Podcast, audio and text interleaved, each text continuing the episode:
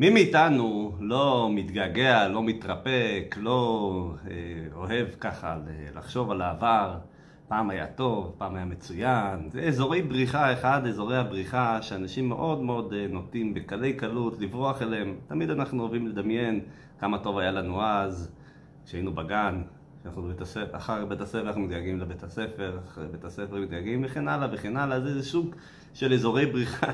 רק תארו לעצמכם שעוד כמה שנים... גם, ב, כן, חלילה משיח לא הגיע, אנחנו נתגעגע לתקופה עכשיו שאנחנו כל כך אוהבים להתלונן. ככה זה אנחנו, זה אחד האזורי בריחה המאוד נוחים, להתרפק לעבר, ואחד האזורים שמאוד מאוד מנטרלים אותנו מפעילות. כי נותן לנו כזה איזשהו... איזשהו אה, הרפייה מוחית כלשהי, ולפעמים זה אפילו, אתם יודעים, זה תוקע אותנו מעשייה. והשאלה היא, מה שאנחנו נרצה ללמוד בשיעור הזה, זה כיצד אנחנו לוקחים את הגעגוע ומשתמשים בו כמנוף.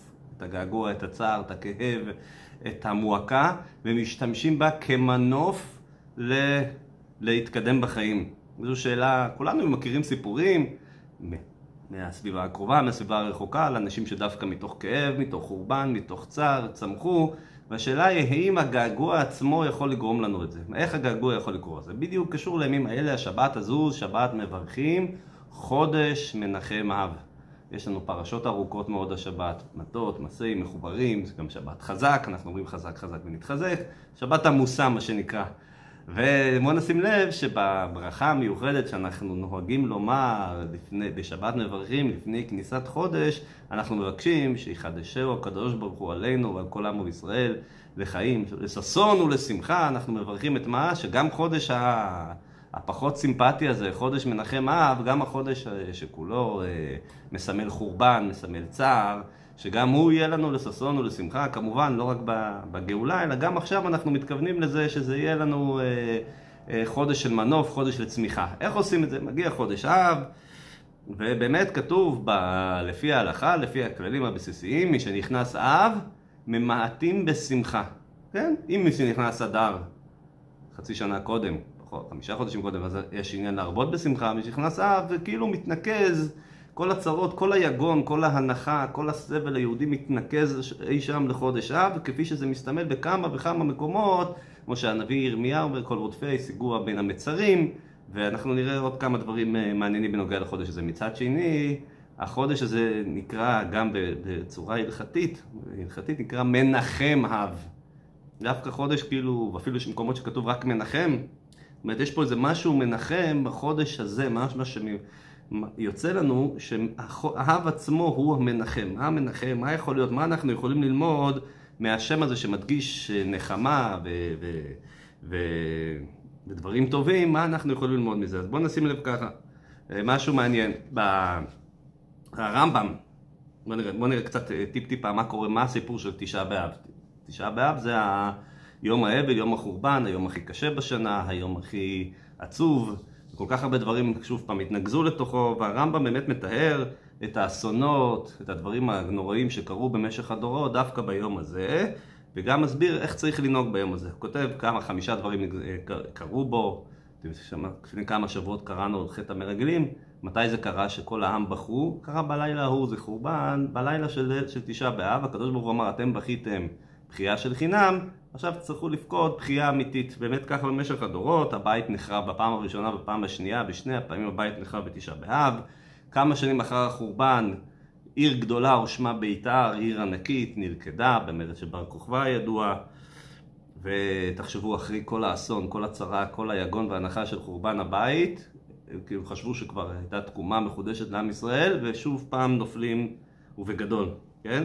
ובאותו יום אה, אותו יום פרסופונוס הרשע חרש את ההיכל, מה שכתוב ציון שדה תיחרש, וכן הלאה וכן הלאה, ולכן הוא כותב שכל עם ישראל נוהגים לא לאכול בשר בשבוע הזה, לא להיכנס למרחץ, פחות להתקלח, אתם יודעים, היום כן צריך קצת, אבל לא, זה לא, מה שצריך המינימום, כן, כדי שלא יסבלו אחרים, אוקיי?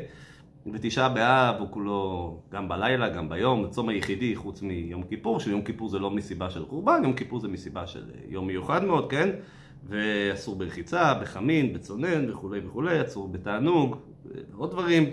נוהגים לא לעשות בו גם מלאכה, ולא נותנים שלום זה לזה, ממש יום של אבלות לכל דבר.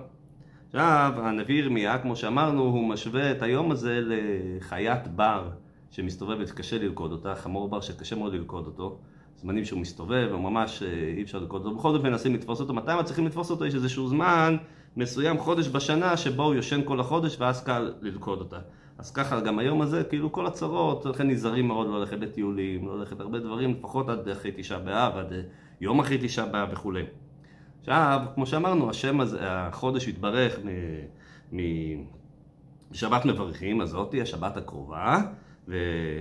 וכיוון שזה שייך, זאת אומרת, זאת אומרת, חייב להיות שיש כאן בחודש אב את העניין של הנחמה, איך יכול להיות שדווקא בחודש הזה, בחודש שבה אה, כל הדברים של הפך השמחה נוהגים, דווקא אז אה, אנחנו אומרים שזה יהיה לששון או לשמחה, ומתחיל כבר עניין של שמחה מיוחדת. יש וורט חסידי שאומר שנכנס אב ממעטים, איך ממעטים את הצער, את החורבן, את האבל, את היגון, את ההנחה, כל הדברים האלו, על ידי שמחה.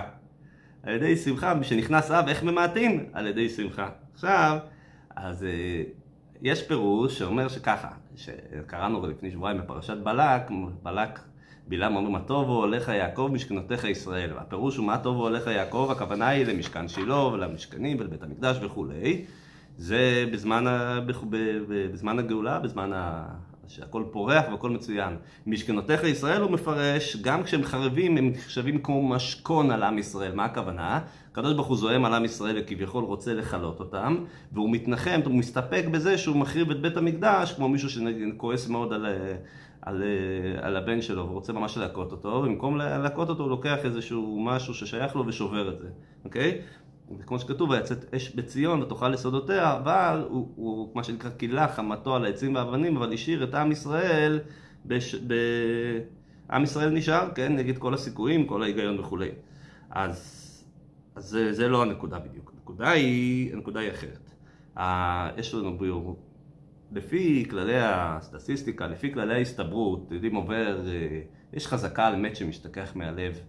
יש אה, דברים, אתם יודעים, כמה זמן אפשר לבכות על משהו שהיה לך, נאבד לך איזה משהו, נשבר לך משהו, נפטר לך מישהו, אתה יודע, עובר שבוע, שבועיים, חודש, חודשיים, שנה, שנתיים, וזהו זה, ובכל זאת אנחנו רואים שעברו לא שנה, לא שנתיים, לא שלוש, אלא כמעט אלפיים שנה, ואנחנו לא ממשיכים, לא מתייאשים, ממשיכים לבקש שלוש פעמים ביום, בכל כך הרבה ברכות, מבקשים צמח דודך מרת הצמיח, שמע קולנו ותחזינו לשובך לציון ברחמים וכולי וכולי, וגם מי שטוב לו, גם מי שמאושר, גם מי שיש לו נחלה גדולה, או אפילו מי שנמצא בארץ ישראל או בחוץ לארץ ויש לו הכל, הוא ממשיך להתפלל. מה, מה זה עוזר כל הגעגועים האלה? מה אנחנו, מה העניין? העניין שאנחנו צריכים בעיקר לזכור מכל זה, זה הגעגועים. להתגעגע, לייחל, להתרפק. למה זה כל כך נחוץ הדבר הזה? למה לא נחכה? הקדוש ברוך הוא שם אותנו בגלות, הקדוש ברוך הוא יחזיר אותנו מהגלות, מה, מה כל כך נחוץ העניין הזה? אז העניין הוא שעצם הגעגועים, כמו שאמרנו, יש בהם תכלית כשלעצמם. הם לא רק אמצעי לנחמה, שאנחנו מקווים, אלא הם עצמם מהווים סוג של נחמה.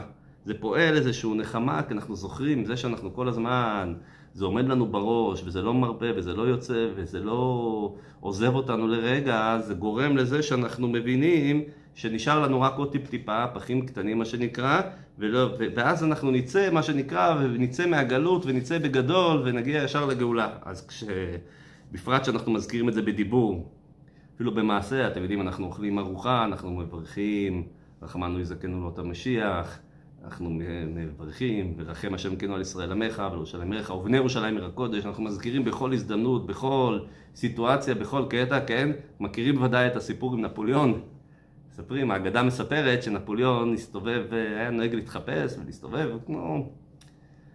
הוא מסתובב בגטו היהודי, שם בצרפת או במקום אחר, והוא רואה שכולם אה, ערב אחד, הוא היה אדם חכם, היה מכשף, היה אדם אה, מאוד אה, פיקח, הוא רואה שכולם באבל גדול בוכים, שמים שק ומתייגעים וממש, והאורות קבועים והארון קודש מוסת ויושבים ובוכים ודבים וכולי. מנסה להבין מה הסיפור, שואל את היהודים, הוא מתחיל, אה, תשמע, אנחנו באבל, מה, מו, מה, לא, אל תשאל, נחרב, נחרב לכם משהו? מה הבעיה? אפשר לבנות אותו, אני מכיר את נפוליאון, אני אוציא צו, שהוא יהיה, אני אדבר איתו, שהוא יאשר לכם אה, לבנות.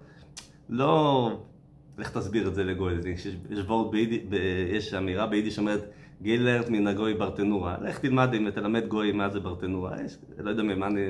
משתלשל, אה, מה תתחיל להסביר לו? תשמע, בוכים, אם זה היה לפני 200 שנה, אז לפני 1700 שנה היה לנו מקדש גדול והוא נחרב.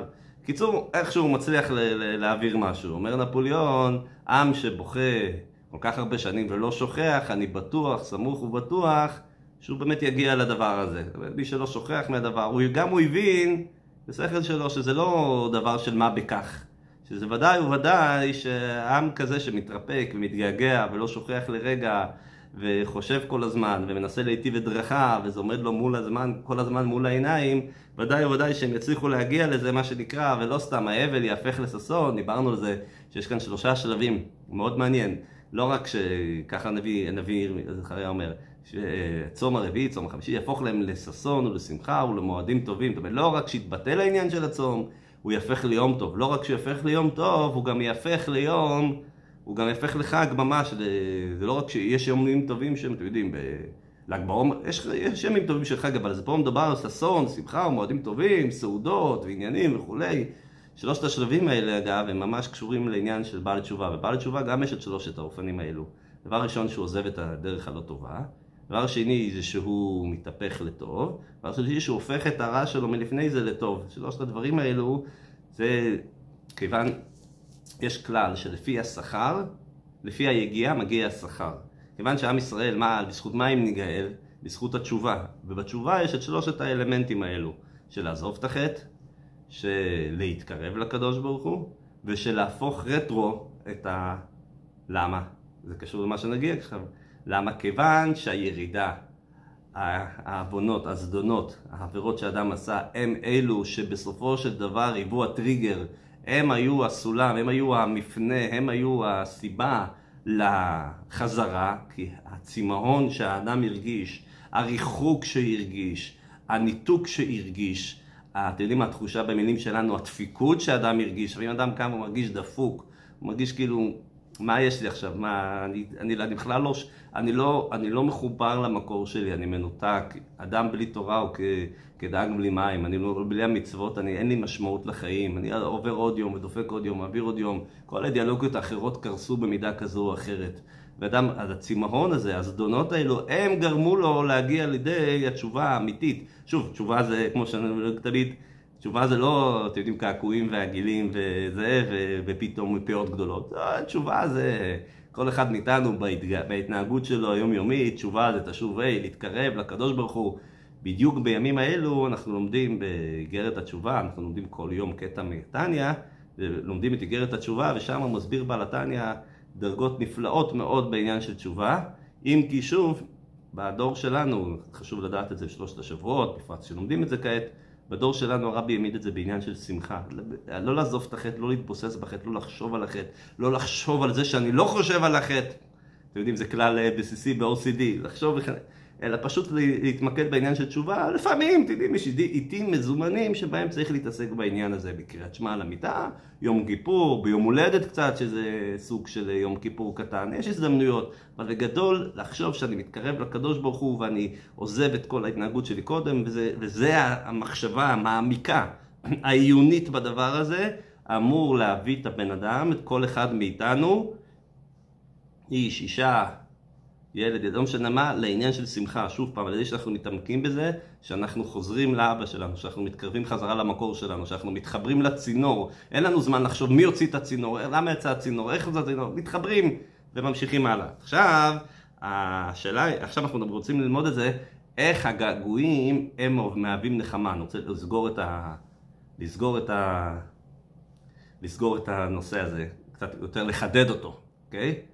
אנחנו מכירים בפרק בספר תהילים, מופיע בספר תהילים מזמור ס"ג, מופיע מזמור ידוע מאוד, קטע ידוע, מזמור לדוד בהיותו במדבר יהודה. דוד המלך נמצא במדבר, רחוק, מנותק מהמשפחה, מהחברים, מהידידים, מהמלכות, במקום להיות... אה, הוא נע ונד, הוא מה שנקרא בכל, בכל המושגים הוא מתוסכל, הוא עייף, ונוסף לכל זה הוא צמא והוא רעב, ואז הוא אומר אלוקים כלי אתה אשחרקה. ואז מופיע המילים הידועות שכולנו מכירים מהניגון, שהרבי מנגן את זה, ואם לא אז כדאי פשוט לחפש ולראות איזה דבקות, איזה עניין, הניגון הידוע, צמה לך נפשי, קמה לך בשרי. איפה כל זה קורה? איפה הצמאון קורה? איפה הכמיהה הזאת של הבשר? הבשר כמה, לא רק הנשמה. איפה זה קורה? בארץ צייה ועייף בלי מים. איפה קורה כל הצמאון הגבוה הזה של דוד המלך, משתוקק, מתרפק, רוצה להתחבר? איפה זה קורה? בארץ צייה ועייף בלי מים. עכשיו הפסוק הבא אומר, כן, בקודש חזיתיך לראות עוזך וכבודיך. אבל שם טוב מסביר את זה, וזה בפשט של המילים גם, זה לא איזה פירוש, אה, אה, אבל שם טוב מסביר שהלוואי בקודש חזיתיך. דוד המלך מייחל, הוא... דוד המלך מתברך בזה, הוא מברך את זה שהלוואי כשאני אהיה בקודש, במשכן, בשיא, אתם יודעים, ביום כיפורים, ושם, ממש בכל המקום הזה, הלוואי ששם גם אני ארגיש את הצמאון שיש לי עכשיו. איך, איך, אז מה, מה, מה, מה מרווה את הצמאון של דוד המלך? מה ממלא אותו? הצמאון עצמו.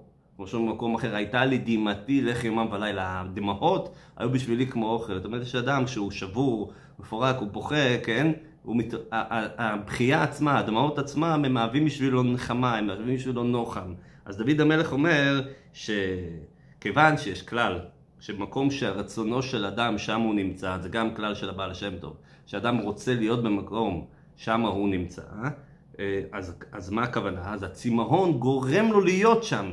וזה שדוד המלך נמצא במדבר, זה שאנחנו נמצאים בגלות, זה שאנחנו נמצאים בחודש אב, חודש שנסרו בו וקראו בו כל כך הרבה פורעניות וכולי, העניין הזה עצמו שאנחנו צמאים, זה עצמו הוא מנחם. מה מנחם? ההתרפקות, האכפתיות, כמו שדוד המלך מתברך, הלוואי בקודש חזיתיך, הלוואי שגם כשאני אהיה במקום הגבוה, שאני אהיה במשכן, שאני אהיה במקומות הכל כך נעלים, על ידי הצמאון הוא יכול להגיע לדרגה שהוא לא, שהוא לא יכול להגיע אליה אחרת. זאת אומרת, כשדוד המלך נרדף על ידי שאול המלך, והוא בצמאון אדיר, והוא רוצה להיות במשכן, הוא מתלונן על זה, צמה לך נפשי, קמה לך בשערי, אז פסוק הבא הוא אומר שדוד מתפלל שם שהלוואי שאני אהיה קרוב למשכן ואני אלמד שם תורה במנוחה, בקדושה, ברוגע, הוא רוצה את הצמאון שיש לו, למה? כי, כיוון, כי הצמאון, הגעגועים למשהו שלא נמצא ברשותו, זה בעל, יש לזה עוצמה חזקה מאוד, לכן הוא יתפלל, גם כשהוא יהיה בבית השם, והוא ייהנה מכל הטוב שיש שם. מזה שהוא קרוב למשכן, מזה שהוא יכול ללמוד תורה, מזה שזה הלוואי שיהיה לו את האנרגיות, את הצמאון, את האכפתיות שיש לו עכשיו. לפי זה אנחנו יכולים להבין שלמרות שבחודש אב אנחנו מציינים אירועים לא שמחים, בלשון המעטה, אבל עצם זה שיהודי צמא, החודש אב גורם ליהודי צמאון, גורם ליהודי תשוקה, גורם ליהודי חיבור, להתקרב לבית המקדש, זה מנחם ולכן זה נקרא חודש אב. אין לנו מה להגיד חוץ מאשר לייחל, להתפלל ולהיות סמוך ובטוח. אתם יודעים שהרבי ביקש בהזדמנות מסוימת לפרסם את המאמר של החידה, שהוא מסביר ככה, צמח דוד עבדך מהרה תצמיח וקרנו תורום בישועתך. למה אנחנו מבקשים שצמח דודך? בזכות מה? כי לישועתך קיווינו כל היום. עם ישראל ראויים בזכות הציפייה, לכן כי לישועתך, שמת לב? זה הסיבה למה את צמח דודך מהרה תצמיח. זאת אומרת, אנחנו בשכר, בשכר הכיווי, הייחול, הציפייה, האמונה, בביאת המשיח, אנחנו רואים שנזכה, עוד לפני שבת מברכים מנחם הר, נזכה כולנו כבר להיות בבית המקדש, בביאת המשיח, לראות את הכהן הגדול בעבודתו, לוויים בשירם וזמרם, יהפכו ימים אלה ממש בצורה הכי מובהקת, הכי, הכי ברורה, הכי משמחת לששון, שמחה ומועדים טובים, שיהיה לנו בעזרת השם שבת שלום, כמו שאמרנו, חזק חזק ונתחזק, בשורות טובות לכל עם ישראל, בכל מקום שהוא. הקדוש ברוך הוא ישמור את החיילים שלנו, ישמור את העם שלנו, אמן, כן? ונאמר אמן, כן יהי רצון.